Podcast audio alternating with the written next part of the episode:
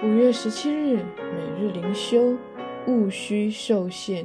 经文：唯有完全人必承受福分。箴言二十八章十节。箴言是一本充满应许的书，上帝的子民理当把这些应许成为口中的格言。完全人必承受福分。以上这一句就是，我们很习惯思想事情的负面。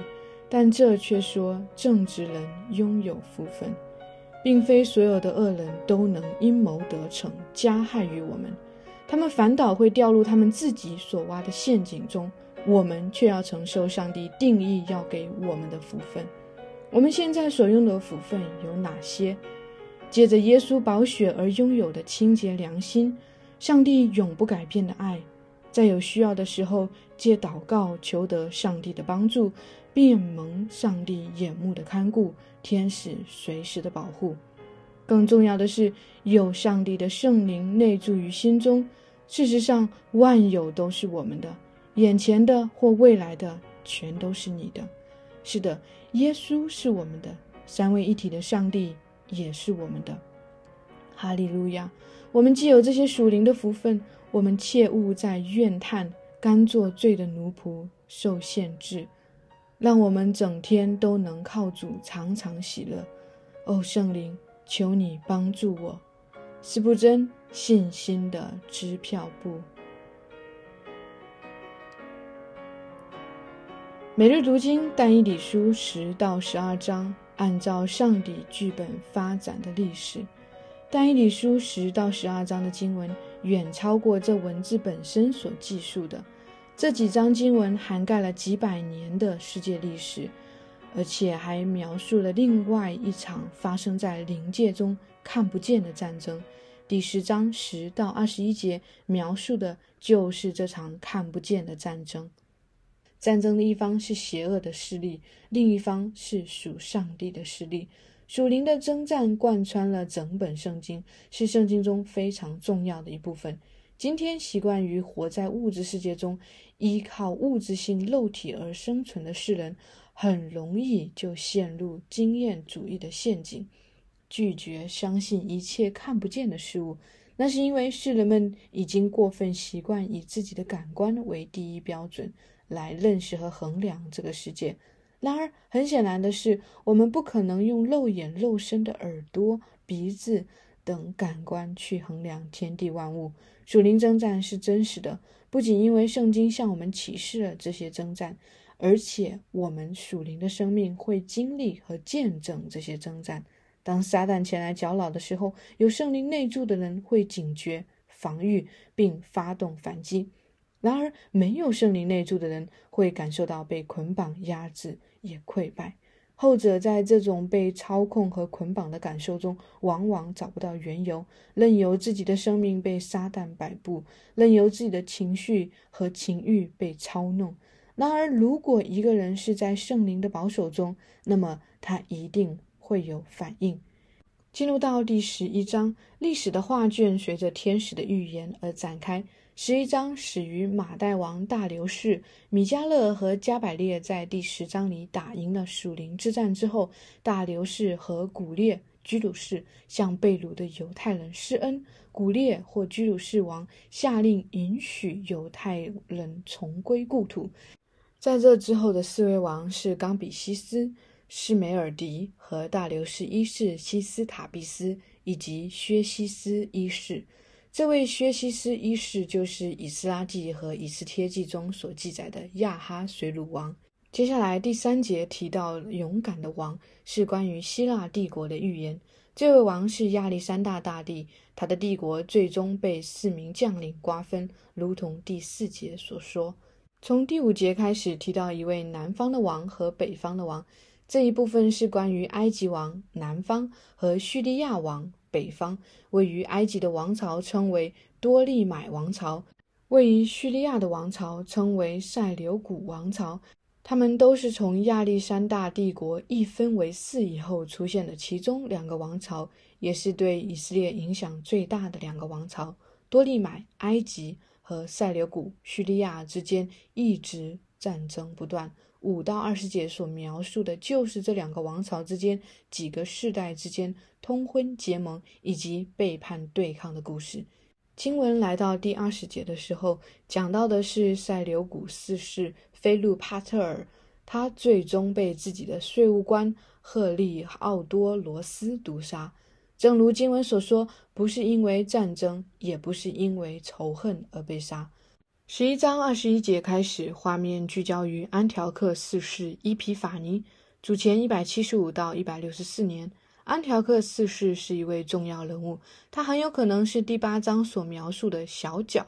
他是一位又残暴又奸诈的王，用谄媚的话收买别国。二十五到二十七节记载了安条克四世与埃及之间的第一场战役。其中还详细叙述了多利买六世战败的原因。接着，第二十八节描述了安条克四世从埃及返回本国的途中，发现犹太人正在酝酿一场叛乱，于是他残酷地镇压犹太人，并屠杀了八万男女和儿童。犹太人愤而反抗，发动了一场全面的起义，也就是马加比起义。接下来二十九到三十节继续描述的是安条克四世第二次入侵埃及的经历，但这一次却颜面尽失，铩羽而归。三十一到三十二节，因为在埃及战场上失利，安条克四世向巴勒斯坦地区泄愤，在安息日屠杀百姓并洗劫耶路撒冷，这也就是三十一到三十二节所记载的。而三十三到三十五节记载的，则是犹太人随之而来的暴动和反抗。此时的时间点已经来到了主前一百六十七年左右。安条克四世之所以重要，因为他奠定了整个耶稣时代巴勒斯坦地区的社会与文化中的许多基调，包括他为了管理犹太人而强行推动犹太地区的希腊化，并且废除了犹太人的各种节期和习俗，把耶路撒冷改为走私的庙宇，强行推希腊语。激化了不同民族间的关系，同时也激荡了知识分子头脑中的思考与各阶层的交谈，塑造了当时各种思潮碰撞的环境。安条克四世非常残暴而且自大，自称为是神明，并要求别人敬拜自己。他最终在一场战役中死去，但他对整个近东地区在耶稣时代的影响却极为深远。从十一章三十六节开始，本章的预言进入到第二部分。这一部分比较难解，作者从安条克四世转向了敌基督。这一部分一直延续到十二章十三节。在这段经文中，但以理预言以下的事情将要发生：敌基督兴起。十一章三十六到三十九节，大灾期。十二章一节，战争与入侵。十一章四十到四十三节，哈米吉多顿大战；十一章四十四到四十五节，基督再临，敌基督覆灭；十一章四十五节，死人复活；十二章二节，荣耀国度；十二章三节。这卷书最终并没有停留在一个具体的终点上，而是告诉但以理和我们这些读者要等候最终的结局。在那结局，一人闭起来享受福分。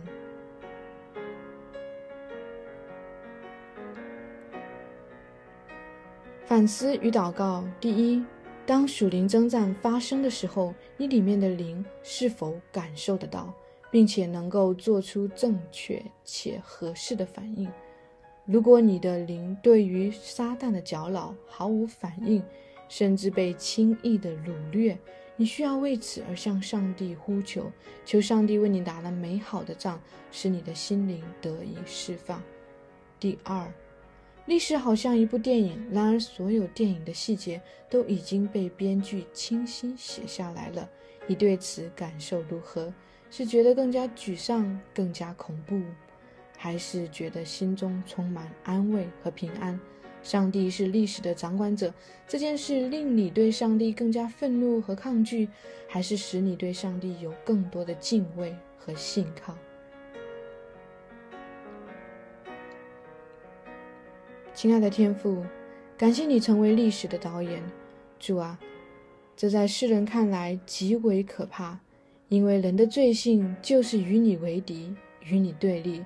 但在你的儿女看来，这是极大的安慰，因为当我们认识到我们的一生都在你手中时，我们就在你的全知和全能中得着安息。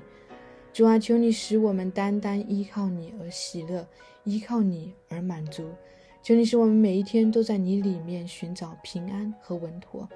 主啊，我们不属于我们自己，而是属于你。你是我们的主。因此，当我们仰望你的时候，我们就寻找到此生的安息之所。感谢归于上帝。如此祷告，是奉我主耶稣基督的名求。阿门。以上读经分享与祷告来自杨文浩传道。